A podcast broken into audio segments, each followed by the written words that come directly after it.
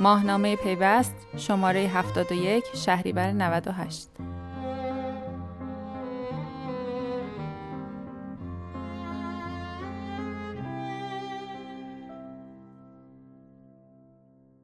چه بر سر ماینینگ آمده است؟ نویسنده حامد صالحی. انهدام یک باند استخراج ارزهای رمزنگاری شده. شناسایی و دستگیری گروه استخراج کنندگان ارزهای دیجیتالی. کشف و ضبط چند دستگاه تولید بیت کوین توسط نیروهای انتظامی و غیره. همه اینها گوشه کوچک از تیتر رسانه های کشور در ماهای گذشته بود که با بالا رفتن دمای هوا و افزایش مصرف برق در کشور دمای برخوردهای سلبی امنیتی که به از دست رفتن سرمایه های زیادی منجر شد نیز به طبع آن افزایش قابل ملاحظه یافت. برخوردهایی که از دید نویسنده کندی و تعلل در تصمیم گیری و تعیین تکلیف قانونگذار عامل اصلی آن بود. چرا که سرمایه گذاران با توجه به اعلام شفاهی مسئولان در صنعت بودن ماینینگ به سمت سرمایه گذاری در این حوزه ترغیب شده بودند. با توجه به اینکه تدوین مقررات تحصیل کننده و هم افزا از سوی دولت همواره جز مهمترین درخواست های اکوسیستم رمز ارز و بلاکچین در ایران در طول این سالها بوده تلاش های بسیاری برای مشاوره و کمک به دولت در بحث رگولاتوری به کار گرفته شد. تا با در نظر گرفتن تمامی ابعاد کوتاه و بلند مدت نسبت به انتشار یک سند قانونی مناسب و کارآمد اقدام شود. مصوبه ای که اخیرا از سوی دولت تصویب شد از یک سو یک حرکت مثبت و رو به جلو بود که باعث رسمیت یافتن فعالیت افراد فعال در این حوزه و پایان برخوردهای جرمنگارانه می شود اما آیا این مصوبه به طور کلی باعث رشد و شکوفایی این صنعت خواهد بود؟ آیا صرف برداشته شدن عناوین مجرمان از چهره این صنعت شرط کافی برای نیل به مقصود است؟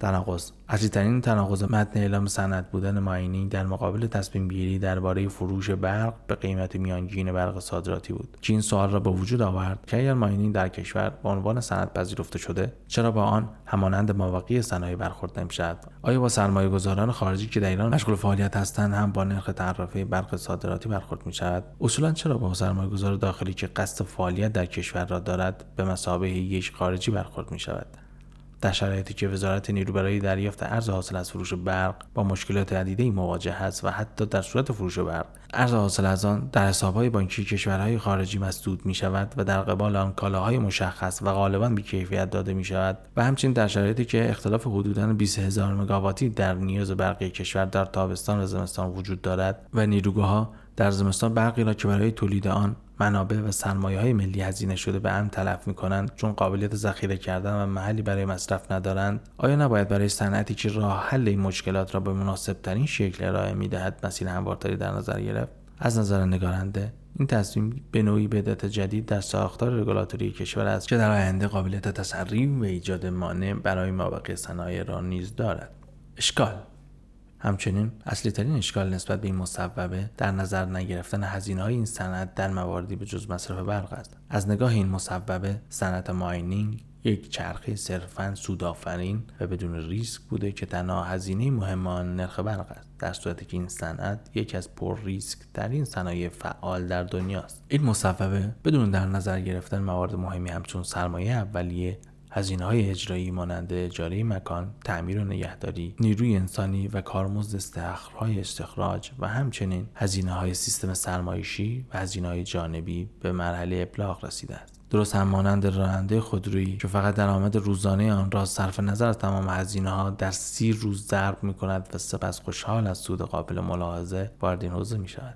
محاسبات و عواقب با اعمال قانون ماینینگ در ایران نه تنها برای سرمایه گذار داخلی بلکه برای سرمایه گذاران خارجی نیز جذاب نخواهد بود و مسیر آنها به سمت کشورهایی مانند روسیه، گرجستان، قزاقستان، ارمنستان و حتی عراق که همکنون با در اختیار گذاشتن تحصیلات و نرخ برق بسیار مناسب همراه با قوانین ثابت هم افزا حمایت کننده برای سرمایه گذاران در به ایجاد یک مزیت نسبی قابل توجه در این صنعت هستند. عوض خواهد شد. از سوی دیگر تعیین نرخ فروش برق به ماینرها با میانگین برق صادراتی و تفاوت قابل ملاحظه آن با برق صنعتی سرآغاز یک فساد بزرگ خواهد بود همانند دلار دولتی و آزاد که در مقیاس های بزرگ ما به تفاوت آن میلیاردها تومان خواهد بود.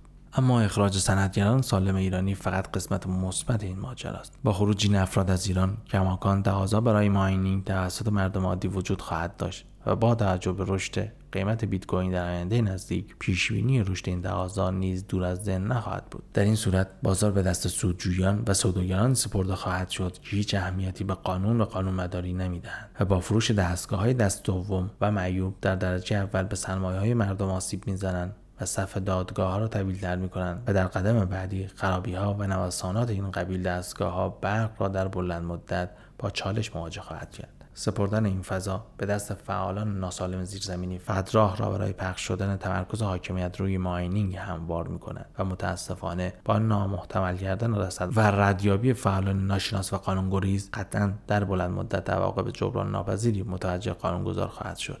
نتیجه گیری. هدف نگارنده از طرح اشکال و هشدار به نهادهای قانونگذار تنها ذکر این مسئله است که سیل خروشان رمزارزها و بلاکچین رفته رفته به کشور وارد می شود و با خود تهدیدها و فرصتهای متعددی را همراه می آورد تهدیدهایی که نه به خاطر ذات این فناوری بلکه به خاطر عدم ساماندهی همراهی و قانونگذاری صحیح و عاقلانه به وقوع خواهد پیوست. ذکر مجدد این نکته خالی از لطف نیست این فناوری با ارائه مدل جدید از قوانین خارج از چارچوبهای سنتی در پی تغییرات اساسی در ماهیت بعضی عناصر ناکارآمد و همراهی نکردن با این تغییرات و مقاومت در مقابل آن در بلند مدت نتیجه جز پرداخت هزینه‌های بیشتر و عقب ماندن از صورت رشد و توسعه کشور و متضرر شدن مردم نخواهد داشت.